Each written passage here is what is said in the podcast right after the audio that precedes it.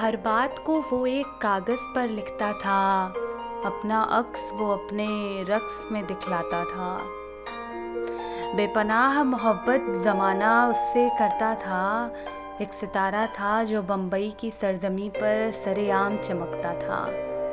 अपने ख्वाबों को हकीकत में बदल देता था। सब कुछ गंवा कर भी बस मुस्कुराना जानता था।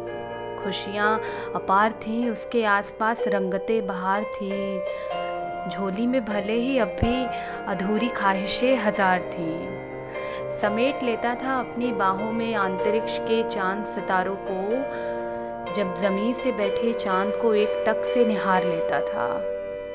इश्क था भौतिक विज्ञान से पेड़ पौधों से तनिक गहरा लगाव था। फ़िल्मों में ज़िंदगी को खुलकर जिया करता था। मुस्कुरा दे जो वो खुलकर तो हसीनाओं के दिल जीत लेता था। महफिल में जहाँ वो मौजूद हो, हर ओर जैसे ताजगी का रुख कर देता था। माँ का लाडला, पिता का दुलारा, बहनों का राजा भैया था। हाँ वो हमारा सुशांत था, जिसके ना होने का गम इस एक साल में आए दिन हम सबको खलता ही रहता है। उसका चेहरा सामने आते ही आँखों से आँसू छलक पड़ता है।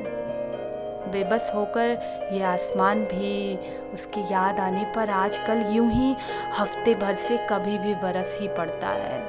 सुशांत तुम जहाँ भी हो, हमें बस इतना ही कहना है कि तुमसे मिलने का ख्वाब तो अब एक ख्वाब ही रहा। तुम्हारा यूँ अचानक छोड़कर चले जाना दिन रात इस दुनिया को खटकता है।